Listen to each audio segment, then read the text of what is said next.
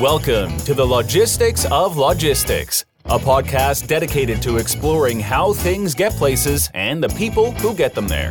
We'll talk with logistics and supply chain leaders about innovation, industry trends, and the future of the logistics business. Now, here's your host, Joe Lynch. Hello, friends. Welcome to the Logistics of Logistics podcast. My name is Joe Lynch. Thank you so much for joining us today. Today, we have a great topic and a great guest. It's Better Customer Conversations with my friend Tim Riesterer. How's it going, Tim? Great, Joe. Thanks for having me here today. Before we get started, Tim, please introduce yourself and your company and where you're at. Yeah, so one of the things we discovered a long time ago is that a lot of products and services look, sound, and smell the same. And the real distinctive, honestly, is the story you tell and how well you tell it. So our company helps people when their lips are moving in front of a prospect or a customer, making the most of that so that you, we like to say, win more than your fair share. And it's it's a unique thing to be in the business of salespeople with their lips moving, but it's a living. Yep. And so the name of your company? It's called Corporate Visions. And the name could mean anything, but in this case, it means better customer conversations.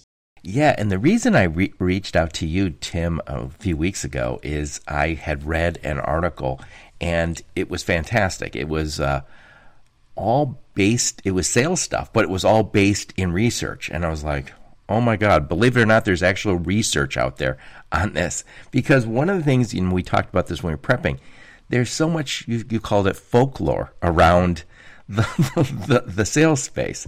And you always hear things like always be closing, always do this, always do that.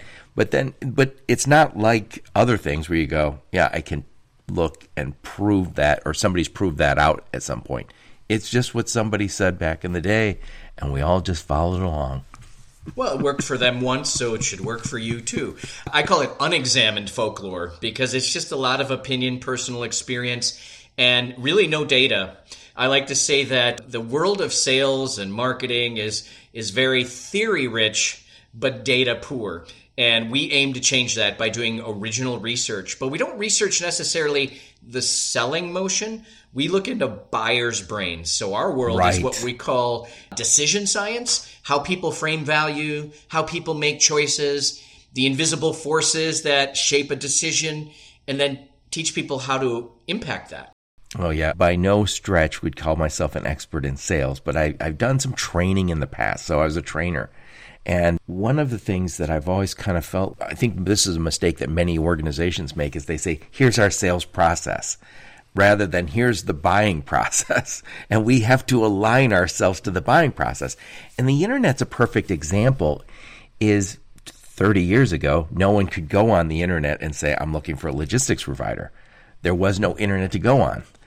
Now they, you could call them and say, hey, we can do this, this, and this for you. And they go, that's cool. And they go online and see who else does that, right? Or they might have been following you for six months. Right. Th- that's the thing is there's so much do-it-yourself, self-serve homework they can do. And I always say sometimes in many companies, your internet is more up-to-date than you are. And your your internet is more complete than maybe your own knowledge of all your products and services.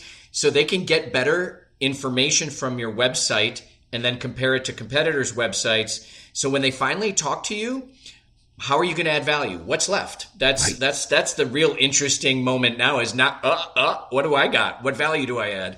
Right. Before we get all the way into this, we're already getting, we're already off to the races. Before we get all the way into this, I want to know a little bit about you. Where, where'd you grow up? Where'd you go to school? And give us some background, how you ended up uh, Corporate Visions doing what you're doing. Well, I hope people care about this stuff, but I grew up in a tiny, tiny town in Wisconsin, six hundred thirty-eight people. Now I'm gone, there's six thirty-seven. And it was in up near Green Bay, but a small little town that nobody ever heard of. People barely heard of Green Bay if it weren't for the Packers. And then I moved to Milwaukee, went to school. I majored in journalism because I was very curious about how the world worked. And then I went into business, and I was hired as the first corporate journalist. So I rode along with salespeople, going to customer installations and writing about their experience with whatever solution we had. So I did this for medical equipment companies. I did it for factory automation companies. So I was inside of steel plants and breweries and hospitals and hearing the customer tell me their side of the story And then I'm sitting here inside these companies, and they, they want to talk about their products and their features, and I'm like, uh, mm, uh, I, they're like. So I, I came away with this frame of reference that companies are trying to force the customer to live in the company story, but customers live in their own story, and and we do better right. if we actually get into the customer story as opposed to trying to make them come our direction. Wow. So you really, you, so you got to basically to observe the process and not be part, you were above the battle, right? You're well, above I, the I fray. Didn't have the, I didn't have the quota. So I got to observe this very objectively, less emotionally, and then begin to document how customers think and how they talk about their decisions. And then that put me on a trajectory of how to write better messaging, write better presentations, write better stories that, re- that customers respond to. And then I, that opened up to me a whole world of the science of human decision making. So you can see how this all sort of built on it. But if it weren't for that first fortuitous job to be sent in the field, riding along with salespeople and asking customers their story, I, I might have missed this whole thing. So what was the next gig after that? So I did some corporate gigs. Then I went on the agency side and started a division that wrote these stories for companies. So uh, all my life has been around customer stories. And then I eventually went to a software company that produced proposals, generated proposals, and helped to create, help companies who bought that software to put better content in there, better messaging. And I thought that's interesting. And I started my own company where literally we went in and built sales messaging, completed proposals, built better stories, and helped marketing and sales connect to tell a better story. And that took me to my own company around two thousand four to two thousand eight. Then in two thousand eight, a sales training company came to me who was doing sales messaging and said, we're peanut butter, you're chocolate. Let's put these together. Because if I teach salespeople better skills, they also need a better story. And the whole world changed in terms of, right, a great customer conversation is the combo of a great story and the skills, and that's where we are today. Right. And along the way, I know if you're watching the video, you can see behind uh, Tim, he's got a, a number of books there. So you've written a few books, right? Written four books. And the best part is when you're doing continual research, you always have something else to talk about. A lot of times if you're just writing one based on your own experience, you got you got one shot. So we've written a number of books, but they're all revolving around the idea of customer messaging, customer conversations, and doing that in an acquisition sort of motion versus the expansion. So we, we look at it from a number of angles. But yeah, we got four books, all with original research in there. Right. And so when you say acquisition, that means new customers. When you say expansion, that's that's growing your existing customers. Yeah, fancy pants words, I guess. One is uh, new business development, winning new business. The other is keeping and growing your existing business for sure. And when I asked you if you did any logistics business, because that's who's listening to my podcast, logistics, transportation, warehousing, you said you work with one of the biggest. Can you say who they are? I can. They, they, in fact, their president put a quote on one of our books, so it's public knowledge. We do work with U P S, so uh, working with their eleven thousand salespeople, improving the story they tell, and distinguishing them in the marketplace. Yeah, and, and it might seem like it's shooting fish in a barrel these days at U P S because uh, we had so much growth in e-commerce, but that's not their only business. And by the way, there's it's kind of common to talk about this these days. They they brought on a lot of bad business. Everybody did with e-commerce. So they're going back and looking and saying, what makes sense? So it's not just shooting fish in a barrel over there. You have to get good business. Sales never ends. It's very competitive. But, you know, I'm not going to be able to say a lot about what they do or how they're doing it. But they're doing it well. Absolutely. Yeah. And, and, and, but to your point, all boats sort of rose over the last year and a half. And now everybody's sorting that out. Right. And, and even in the business you want, how do you keep it? And so it, uh, to me, it's an interesting space because a lot of times there's just a couple basis points difference on price. And it's a very, you know, we're moving boxes, right, and moving stuff. So how do you tell that story? How do you add some value beyond the obvious things that you and your competitors right. do? Right, right. So today's topic, again, is better customer conversations with Tim Riesterer, rhymes with Easter. Tim, what is one thing we can all take away? What's What should we be doing to have better customer conversations? Oh, one thing. So one thing I always say is that you should recognize the, I'm going to try to keep this really simple, the psychology of the person on the other side of your conversation. If they are a prospect and they are doing business with somebody else, they're in a place that I like to call, well, I don't, the scientists call this status quo bias. They're risk averse. They don't like uncertainty and change. So they're biased towards their status quo. And you have to know that your job to win that business is to actually disrupt that status quo, convince them that their status quo is no longer safe, smart, sustainable, scalable, acceptable. Right. But if you are the incumbent, you are the status quo bias. And your job is to reinforce that, defend that, put a moat around that. And so what I like to say is the first thing you need to know is that your story and the skills you need are different. You need to be a disruptor and a defeater and a dislodger to get new business. You have to be a reinforcer, a defender, and expander to keep and grow your existing customers. And that's a different sort of approach. It's not one size fits all. Right. You know, in, and when we talk about transportation, logistics, warehousing, I always say it's a big catch-all business, right? And anything that supports the supply chain. A lot of times they just say once a year we go out for bid, or once every two years we go out for bid. And so they, they might have a status quo, but there's always this, the incumbents definitely have an advantage. But sometimes, especially when you talk about trucking, you sometimes wonder, does this even make sense for us to get involved? Because they have incumbents and they just might be market testing prices. Maybe they have no, no desire to leave their existing incumbents. They just want to make sure their incumbents didn't raise the prices unnecessarily high. Yeah. And there's a lot of people who feel like some, a lot of trucking companies, I've heard the term bid fatigue, like, oh, it sounds great to most people. Great, I have another opportunity to bid. I have more opportunity to win business. But it feels like, what's the chances of I'm even going to win R F P business? So R F P is a reality in our business. How do we deal with that? We, by the way, we hate it sometimes, but we know it's so important to be part of them. The necessary evil, right? And you, you don't always know if there's some underlying drama or trauma going on. So you're like, mm, maybe this is that time. Well, here's what I would say. There's actually no risk in swinging for the fences when you get called in late to an R F P. The data shows that you have less than a one in four chance of winning that. In fact, eighty percent of finals presentations usually go with no decision and stick with the status quo. Like this is, those are bad odds for the amount of time and effort these things take. And the only way we've seen to improve the odds in your favor is you have to lodge or launch some sort of surprising, unconsidered set of needs that they have to rethink their status quo. If you just fill in the columns, what you got to do in order to pass go, you can't collect right. two hundred dollars, right? You got to fill them in.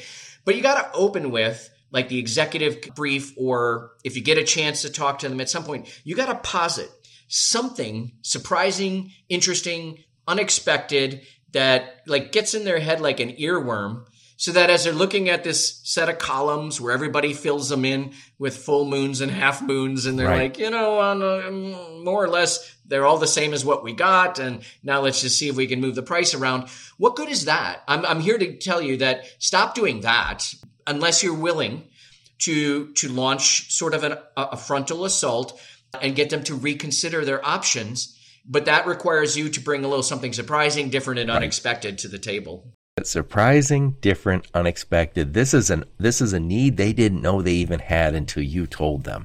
It's a need they didn't know, or an opportunity they were missing that they didn't realize. I'm like, either way, there's potentially some cost or loss to them if they don't rethink this. A lot of us want to paint a picture of potential incremental gain you might get with us. People are not willing to move for potential incremental gain. They only move if they think there's a loss or a cost associated with keeping their status quo. And your job is to lob a few things in that get them to rethink that. Yeah. Yeah. And it's interesting. I've used this analogy sometimes with if your son or daughter said, hey, there's a monster under my bed or in my closet, you go and go, turn, you turn the light on and go, nope, see, n- nothing there. When somebody's looking, potentially they think, hey, there might be an unmet need in there. There might be. And it's your job to go in and say, oh, oh I'm not going to, I'm going to walk in here and say, oh yeah, there is a monster here. You had no idea how big it is. Let me describe it to you. It's going to kill you if you don't do something. And it's, you're, you're trying to, it, that's the way of, of being interesting, of being different, is having something, bringing some, some unexpected need or, or opportunity, right? Yeah. People are worried like, ah, oh, I don't want to be a little dark rain cloud that brings the bad news. You have to think of it this way. Your job is to help them, make them feel smarter because they met with you, not make them feel stupid, right? Or not make them feel like you're the same. So those are the three S's, and you got one good choice. Don't make them feel stupid by saying, I can't believe you're doing it this way. Right. And you don't want to make it feel like it's the same, because then there's, if there's no difference, nobody's going to take the risk of change to get more or less the same. So your goal is to make them feel smarter. And I always I say that, that, you know, they're in their business and, and you're in, in yours, you're the expert. And the problem with going in and asking them, what do they want and what do they think they need, is they got their list to compare. And and you should be going in there and saying, hey, we work with dozens of organizations that look just like you. And here's right. what we've seen. Here's some things we've witnessed. Here's some surprises, some gotchas, some leaks, and some squeaks that have been unexpected, and we've helped identify and plug and resolve. And other companies like you are doing this. Can we talk about how you might compare? And I always say, like, the best way to surprise or get someone to in- indulge something unexpected is turn them into a voyeur. When they, when you say we work with a dozen companies in your space or your category, and we've learned a few things and we want to compare you and give you some ideas and insights, they go, hmm? You know, like, yeah, like right. you see more, you, you see more. What is my than, competition doing? right, right. So uh, that's the thing I'm worried about. The thing I know I have to ask about is because I do this business and I have to ask you for that. The thing that scares me, the thing that might cause me to rethink my status quo, is the thing I didn't know, the thing I didn't see, the thing I might be missing, especially compared to my competition. And you're not naming the competition. You're, you're sort of aggregating that insight, and you're giving them a few interesting, unconsidered needs that others like them have found surprising and were struggling with. And all of a sudden now you're adding value beyond your website. Right. I love what you said about making them feel like you're not bringing the same. You're not bringing, making them feel stupid. You're making them feel smart, so they can go back to their boss and say, hey, the reason I'm considering this new company is because we can get this, this, this, and this. And it's not about you being the hero. It's not about you being great. It's about them being great in their own, because they, they're all there to save money and improve service. And they're not there to say, hey, I found a new logistics provider. That's not their gig. Their gig is to, to, to improve their business. Right. And impress their boss. Well, right. If it were up to them, they won't get a new provider because it's hard. They've invested in onboarding. They've invested in systems integration. They've invested in nomenclature, process change. You think about it, there's a high switching cost, a high change cost. Right. And so if they don't see there's a cost to staying the same, they're not going to take the cost right. of change. Right. I always say, if you're going to get the more or less the same, nobody changes for more or less the same. You have to show right. some contrast, because in this contrast is where they perceive value, and that's right. usually in introducing those things they didn't expect. Yeah, I'm an old ops guy. I worked in engineering and manufacturing and yeah, now logistics. And I would also always say that we're risk adverse. I don't want risk. I don't want the risk to cost increase. I don't want a risk of service quality. I can't afford risk. That's so ops guys go to work saying, I need to reduce risk. And then this guy, Tim Riesterer, shows up and says, hey, I've got something brand new. And all I hear is risk, risk, risk, and risk, right?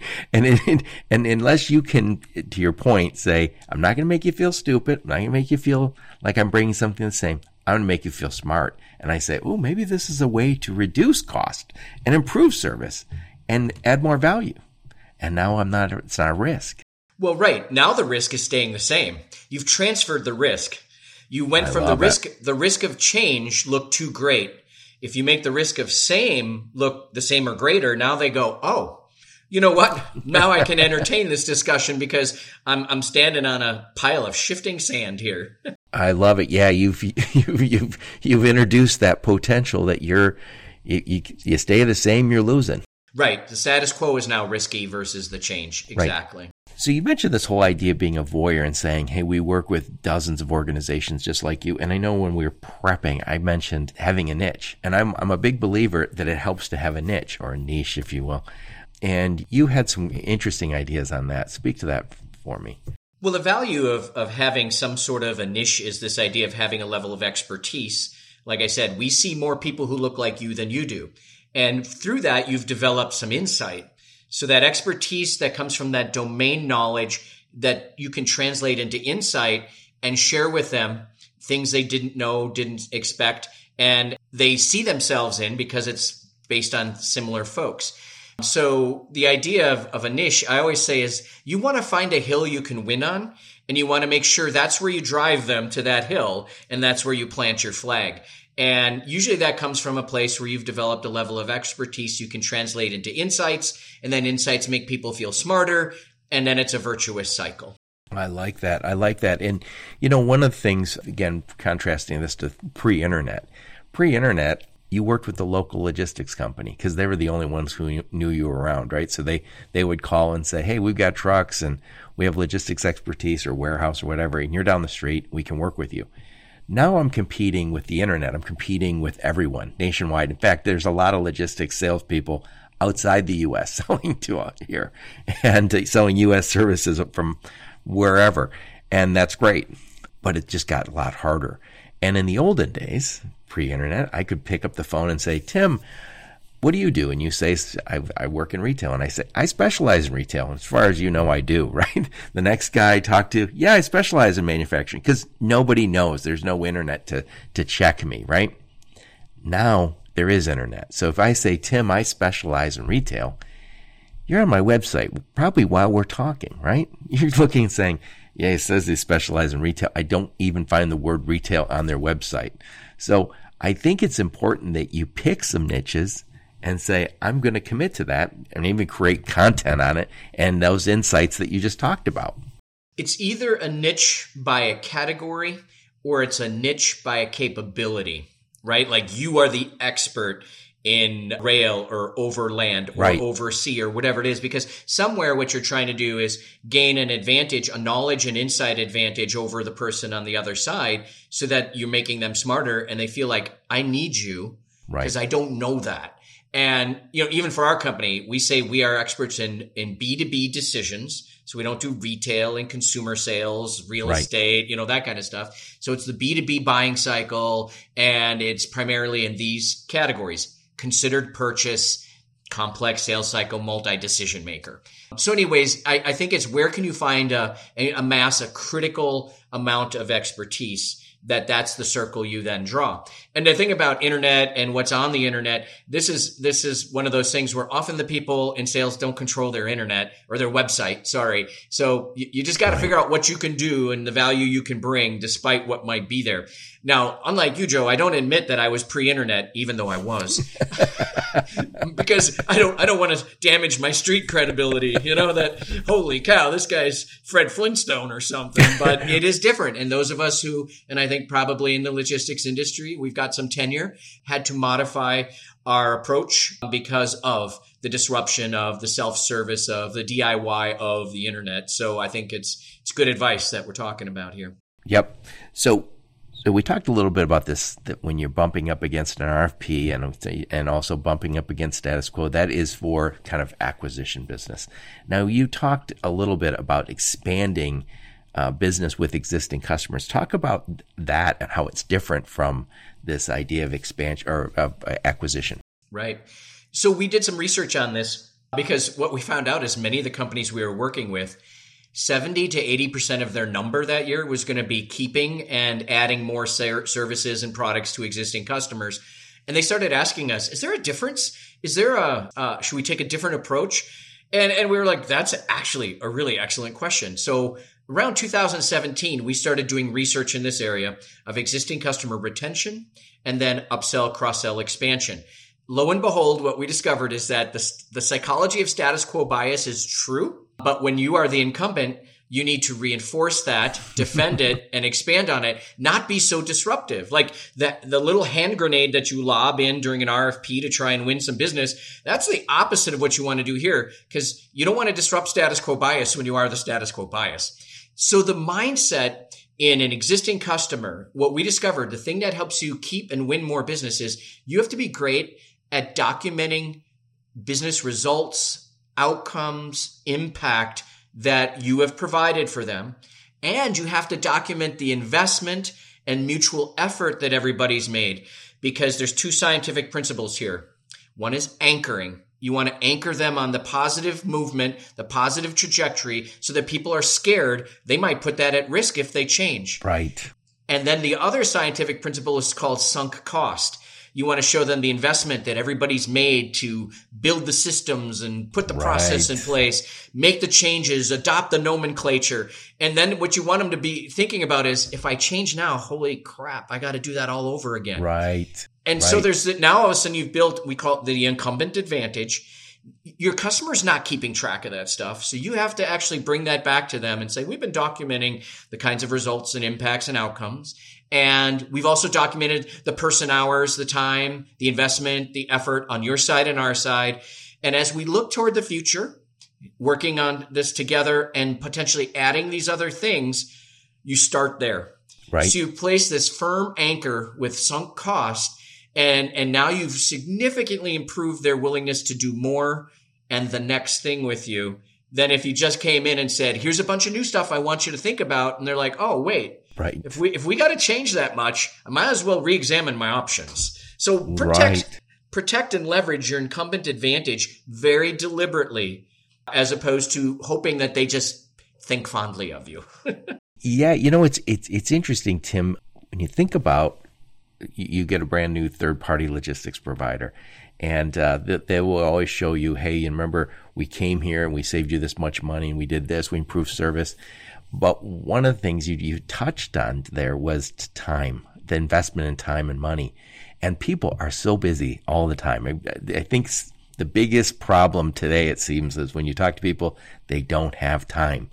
And if you say, God, remember, remember when we started, Tim, God, we spent so many long hours getting us up to speed on your business and then us telling you about our service. And remember that we spent some long weeks and months getting us situated so we could have the success. Systems talking to each other. Right. I mean, you, you, you and, and just, then the guy goes, oh my God, I can't right. do that again. I don't have the, I don't have the bandwidth. I don't have the people. Nobody's going to say it out loud, but it, this is part of what we're talking about here. This is the psychology of decision making. I would even take it one step further. Hey, when you made this decision, remember the due diligence you went through? Remember the number of partners you examined? Remember the number of people in your company who had to rally to get consensus? Right. Like it's just, it's, you want them to take re-ownership of the previous decision, because sometimes the decision makers have left and you want to sort of reassert, you did your homework, you did your due diligence. That was hard too. And then talk right. about all the stuff you've done together. And you just do that in a consultative way. It's sort of like a little business review recap. It's not like some like pounding a stake into the heart. It, it, it can be a natural flow of the conversation, but we have found psychologically that it does something powerful to your existing customer, which is solidify their status quo bias. Yeah, that's that's interesting. And, and as you talked, I was thinking about uh, sometimes large shippers will ask me for advice on picking someone. Sometimes they'll say, I, I'm angry with my three P L. I want to leave them. And my first my first words out of my mouth are always say, not so fast. Please don't do that yet. Let's let's figure this out. Let's see what's broken and if we can fix it. Because fixing the existing situation, if generally speaking it's okay or it was okay, let's fix that, rather than take all this risk. And so I'm bringing, as a consultant, uh, sometimes that status quo hold up. And again, I'm I, I'm an ops guy. I, I my feeling is when as soon as we change, there's a chance that it's worse. Right? Yeah. So, they, they, when in this concept of status quo bias, there's four reasons people don't change their mind. Four causes. One of them is anticipated regret and blame. So you, as the ops person, is like, yeah, it's not perfect. It's not all great, but I'm not dead yet. If I make a change, that could kill me. You know, right. So you're you're always weighing like the regret and the blame, like, eh, yeah, there's some problems. Yeah, it's not perfect, but holy cow, I can't even imagine making that change. And and as the incumbent, you're trying to continue to solidify and, and trade on that mindset. Now, we probably don't have time, but we've done all kinds of research on the best way to apologize for a service problem in a way that improves loyalty even more so after the apology and the problem than if you never had a problem in the first place. Can you give so, me the, the short version of that? So the short version of that is that the main thing is how you document your recovery. And people don't want to hear how sorry you are until they hear how you restored the perceived lost value. The main thing, the do not pass go, do not collect two hundred dollars, first thing in an apology is this was a problem for you. And we see this is how big a problem it was. Here's how we plan to restore that lost value. And now we're going to tell you what the problem was, how we found it, how we're rectifying it. And at the end, you exit the apology by going, and we are really sorry about that. As a partner, that shouldn't happen, and we're doing everything to avoid that. Most people want to open with that apology, and what I'm saying is people don't want to hear that. The first thing they want to know is, and there's the science of that is called justice theory, and, and they perceive that the balance of fairness is out of whack, and you have to restore the balance of fairness, and, and then you can go on with your apology. And and so we have a very specific framework of how to order your apology, your documented apology message that we tested and proved, and that people came out of it more likely to keep working with you, more likely to keep recommending you, more likely to buy something additional from right. you by using a certain apology framework. And, and at the end, I can tell you where to find that on our website. Right. And, you know, in the logistics business, especially in this last year or so, Ooh, yeah. you, you, when apology is a big part of the business, yeah. but when you when a, when a truck was supposed to pick up and you organized to say, hey, that truck's going to pick up at your place, Tim, today at ten p.m., ten a.m. or whatever, and they don't show up, and then they, they bailed. They found a better load. And to your point, it's really easy to go, hey, Tim, I'm really sorry. Let me uh, let me look for another truck. I'll, I'll get that picked up here soon. Even though you said you're, we're, I said, I'm sorry, I don't have a solution for you yet. And, and it might be more expensive. Likely it's going to be more expensive. That's why the other guy bailed. So I might have to come back and say, I, first off, I'm going to have to call you at ten a.m. and say, sorry, didn't pick up. I don't have a solution yet. But if I could, I would definitely want to call and say, I didn't pick up at ten, but there'll be somebody there by eleven. But that's not always the, that's not necessarily the easiest thing right now. You, you've got to make the call sometimes before you have the solution. When I managed a logistics company, I would always say the same thing. If there's a failure, call with the solution. And then right after, you know, we, we'll make the apology, but I want the solution. And don't, you don't ever want to call and say, hey, we screwed up and we're sorry. They're like, hey, whoa, whoa, whoa, whoa, how are you going to fix it? Right, right. right. And, and then, and it's not just like fix it. I might have lost four hours, and that has a perceived value to me. So I think going in and saying, might have lost money too. Right. So you got, you know, what it looks like is we're going to find someone to back you up, and that could take two to three hours. And what I see is that's about a four hour delay for you. I don't know exactly what that costs you, but I'm going to assume it could be X. And one, you're not going to pay extra for us to have to find somebody on short notice. We'll absorb that. And right. they would expect it, but you should say it. And right. the other is there's a way we're going to make up that four hours to you. Uh, we're going to keep you whole. So that's what I don't want you to worry about that cost of those there four hours. There you go. I love that. I love that's, that. That's what it means to restore the perceived lost value, not just fix the problem. In fact, fix the problem is the second part of the apology. The first part is know that I've lost value and tell me you're going to fix that eventually, or you got an answer right now. And then tell me, here's the problem. We fixed it. Here's the redundancy we put in place so right. it doesn't happen again. And then sorry, sorry, sorry. Yeah, I always remember I had a customer who was relatively new, and I remember we had a failure, a less than truckload, didn't pick up, and it was going to close down, probably not close down, but inconvenience a location. So he, this guy called and called me every uh, name in the book, but none of them good. And it was a new customer, and I said, and I said, don't worry, we're gonna we're expediting that right now. And he goes, jeez, oh god, dang, you know, you started, because what I didn't say is I'm paying for the expedite. And he was able to kind of unleash another round of uh, insults at me. And I said, no, no, no, no. We are, uh, we, we paid for the expedite. It will be there at the same time. Don't worry. and, he, and and then he goes, well, I've just been calling you a lot of nasty names for nothing. And I remember he laughed, and I thought it was good, but it, part of it was my own fault for not making it clear that the expedite was on us and right. no no cost, no interruption to service. I didn't say that fast enough. and yeah. But that's you gave, you gave him a window for expletives. So right. that that the scientific uh, explanation is uh, shut the window for expletives. But right. I think yeah, it's a, it's a it's an interesting lesson learned, and and some of these are counterintuitive, especially in the heat of moment. So that's why we test them and document them, so that there's maybe a discipline or a rigor that you can fall back on, so that the emotion of any of these moments doesn't doesn't carry you off into a bad spot. Right. And again, I love the, I love what you guys have done with actual research, because again, this this is a space that really lives on old wives' tale or folklore, as you call it. And you know, one one last thing, and I, I know we didn't talk about this when we were prepping, but I heard somebody say this is a business of failure. Most of the things we do, so if you were in a factory and you said I make a I make wheels for cars, there would not be a ton of failures at the end of the day. There would be we were supposed to make one thousand wheels, and we made one thousand wheels. In sales, there's tons of failure. We reach out to people,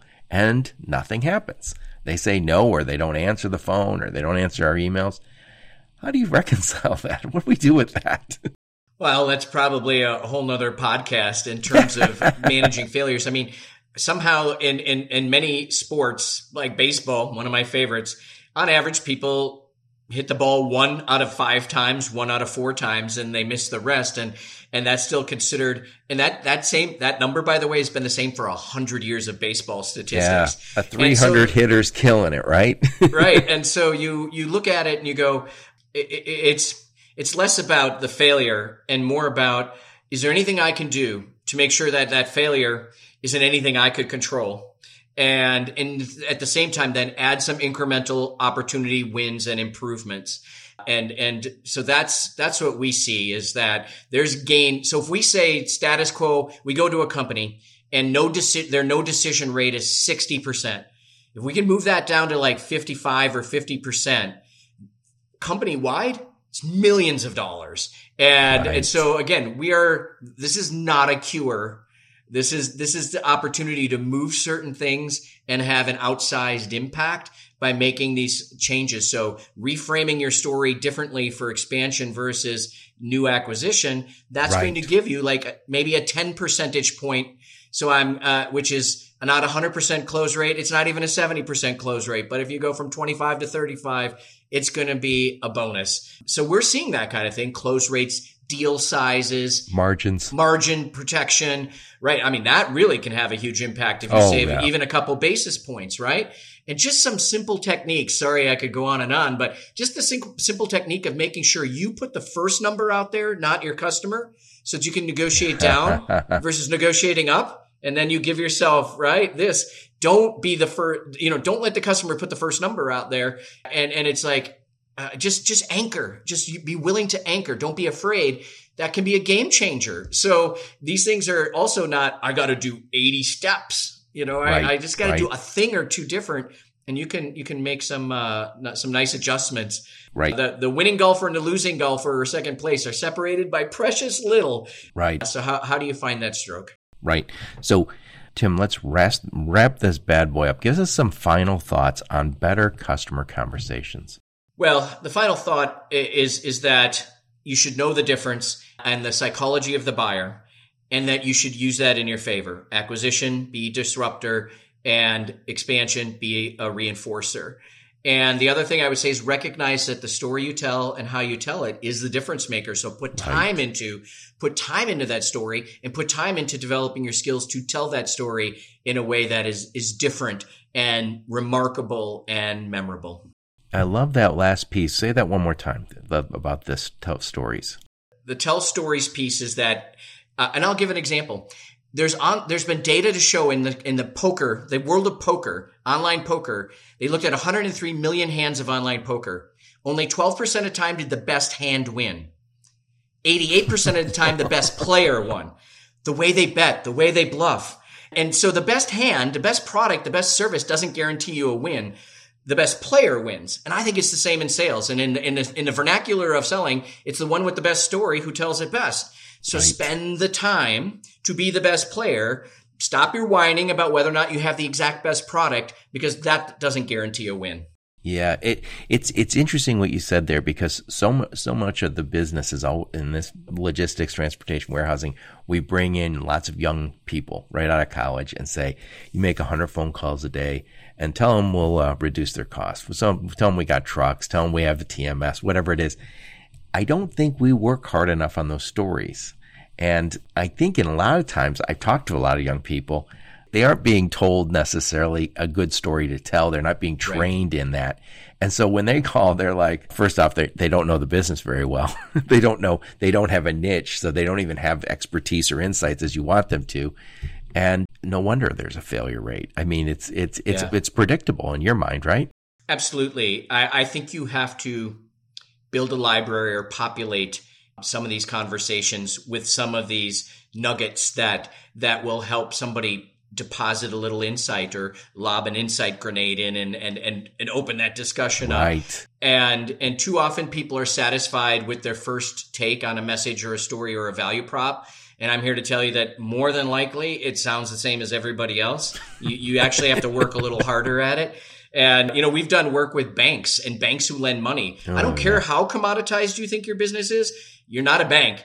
And if you lend money at a higher rate than somebody else, that's a struggle to sell that, because you're both selling a dollar. Yours is a dollar three. Theirs is a dollar two. That's a hard sell. And, right. and we've helped people distinguish their stories, even in what I would argue is the most commoditized market of them all, which is money.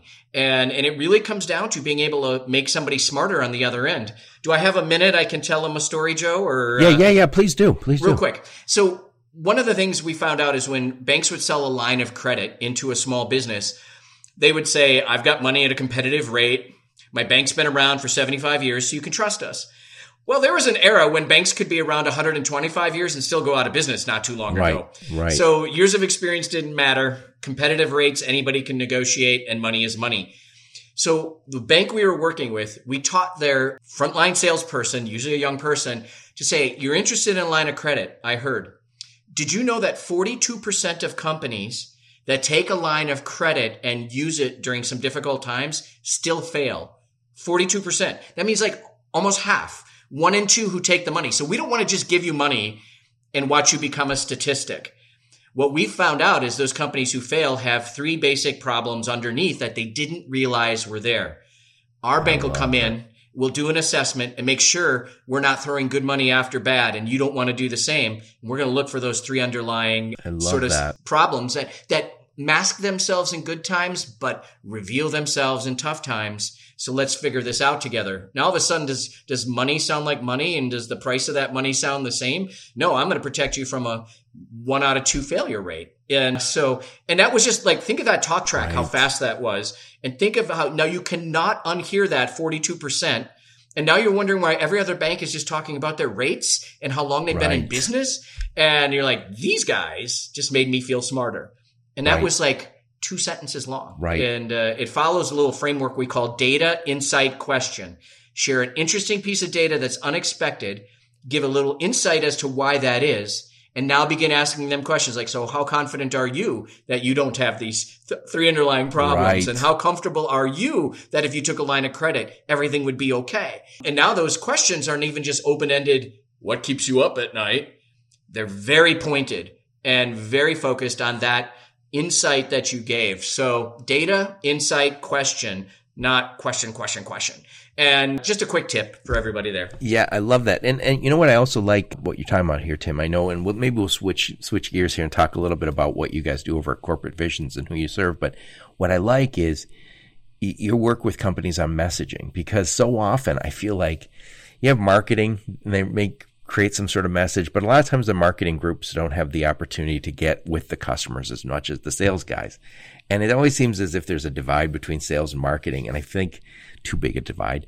And I, I think we don't have good messaging. We don't have good stories. And in this business, it is so often very commoditized. And so what you did for that bank, we need to do for our, our, our companies here in the logistics and transportation space, because there's a lot of companies. U P S was one of them that said this in the last year or so. We're going to have better business, not necessarily just bigger, because it's so easy to get business that isn't profitable in this business too, because we based everything on cost. So. Right. That's the thing that we might have to unwind a little bit. And then we just have to be smarter about the story. I always see, I, I give this analogy. Anybody, there's a documentary out there called The Movies That Made Us. And they look at some of these movies that were made and what happened. And one of them was on Forrest Gump. Forrest Gump came from a book that nobody read. It was a, nobody read it. It was a poor. I didn't. Yeah. It was, it was a poor seller. And And you could put Tom Hanks and have him read that book and it wouldn't have been a great movie. Somebody had to turn that into a screenplay that people right. attached to, that made an emotional connection, that allowed a great actor to be great. So the book, your products don't magically sell themselves. A great actor can't necessarily deliver it. There's this thing in the middle called right. a great screenplay. And that's what most companies are lacking, is that engaging, emotionally impactful, and and well-told screenplay or story that allows your sellers to to be great. You can't just give them the book and say, come on, our, our company's great. So, Tim, we were supposed to be wrapping this up, but I still have another question, and you just kind of hit on the emotional piece. Hang in there, everybody. I, I, I, um, I always feel as if, you know, when I look at my own decision-making, if I go to the grocery store and I buy stuff, if I was to question myself is why do I buy generic baked beans, for instance, but I don't buy generic mustard, right? I don't, mustard's mustard, right? It, it, it kind of doesn't make sense how I make my purchasing decisions. And yet I think when I'm selling to someone, I act as if they're being very rational, but the reality is they are making lots of irrational decisions. And I think part of the reason they make irrational decisions is sometimes a really good story can convince them that it connected somewhere in the brain and you said, yeah, yeah, you know what? What Tim said, it hit me. I love it. I like that guy. You know, there's that, that's a whole nother podcast on the power of story and the power of emotion in decision-making, even at executive levels who claim they want an R O I and a T C O, and they claim they're rational and logical. We have studies with real executives that prove they are just as emotional as every other decision-maker. They just don't want to admit it. That's because the emotional decision-making happens in a part of the brain that doesn't have the capacity for language. The capacity for language resides in the rational part of the brain. So when we tell you, here's what I'm going to need, we say things that are rational, but we don't know what we really need, which is something emotional and intuitive to convince us that change is worth the risk. The, the logic is used to justify, the emotion is used to to make the decision. So it's a, it's a whole study in the brain science of decision making that some of our books contain, but it is fascinating. And when you know it, it actually, you can use it to your advantage. Excellent. Excellent. So now, now we're officially switching gears here. So tell us, who do you guys serve? Who do you work with and what do you do for them? So I snuck it in earlier. It's, it's business to business companies with a sales force where you still require a sales force with their lips moving to help sell your stuff. Right. You know, we don't do e-commerce and, and that kind of stuff. We don't do branding. It's, we build messages, put those messages into presentations or other forms of content for your customers and for your sellers. And then we train them on the skills. So we are the stories and skills companies, uh, company to help you build better and deliver better conversations. And it's, again, B two B companies with a considered purchase or complex selling cycle, and where every day you're trying to dislodge an incumbent or expand an existing customer.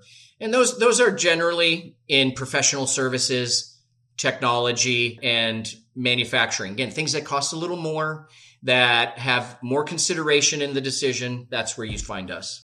And and again, I think I should point out, since we talked about it earlier, you do work with logistics companies like U P S, so you understand. And again, this is sometimes an enormous purchase. It's going to be, you, you could be selling to mom, pa, one one shipment a week, but you could also be talking about hundreds of millions of dollars a year in spend. So. Right. Working with someone who's walking up and down a strip mall, trying to convince somebody to take a number with U P S to somebody who's doing strategic accounts with Walmart. The, the, yeah, we're engaged in all those. Excellent. So who, do you have a sweet spot? Our sweet spot are really, I'm just going to say, like salespeople with their lips moving. If you have salespeople who okay. have to represent, That's our sweet spot. And it's both professional business services and technology related products and services. Those are our two I, real sweet spots. And I love the fact that you guys combine the sales training, which everybody wants sales training. Everybody needs some sort of, you know, what do I need to do? But also the messaging, because I feel like we send people off out of sales training and into, yeah, you need to, you need to do the following, but they aren't necessarily experts at coming up with messaging and stories. And that's where they could use some help with that too. So when, well, when people say make it sticky, they're like, repetition or make sure the managers reinforce it. I'm like, mm, the way you make a skill sticky is by m- patching a story on it so that they have something to tell, a way to use that skill. So it's a way we think of that distinctly. Well, I can't thank you enough for taking the time. And what I'll do is I'll put a link to Corporate Visions uh, website here, and I'll put a link to your LinkedIn profile. And any you have links, maybe you give me a link to your books. Anything, any link you give me, I will put in the show notes. You got it. I, I appreciate it. I, I get excited about this. I hope those listening found it just as exciting as I do, because I find the, the human decision, the study of human decision making to be interesting and a game changer for those of us in sales. Yeah, you, you nailed it. I'm going to listen to this podcast over and over again, because I really like what you had to say about the the difference between the incumbent, you know, when you're the incumbent and when you're trying to disrupt. I love that. The expansion versus the acquisition, I guess you call it. But I love that. And I like the, the whole idea of, of linking these stories and these messaging with the, the, the sales, because I feel like they're, they're, they're too divided. We need those. Yeah. It's, it's, uh, I always say if it comes down to a good conversation, it's skills plus stories, and you can't have one without the other. Hence the peanut butter and chocolate analogy I gave you earlier. Exactly. We, we must master the story and the skills. And, and really that's what a great uh, poker player does. They tell a story with the way they bet and the way they bluff, and they have skills with the way they interact. And, and it's a winning combination, stories and skills. Thank you so much, Tim. I really appreciate you taking the time today. You got it. Thanks, Joe. I appreciate you inviting me on a podcast uh, where it isn't about sales, but it's all about sales.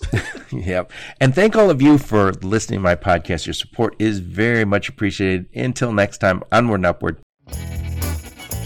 You've been listening to the Logistics of Logistics podcast, where we engage in conversation with experts in the logistics field. For more details, visit the logistics of logistics dot com or follow Joe Lynch on LinkedIn.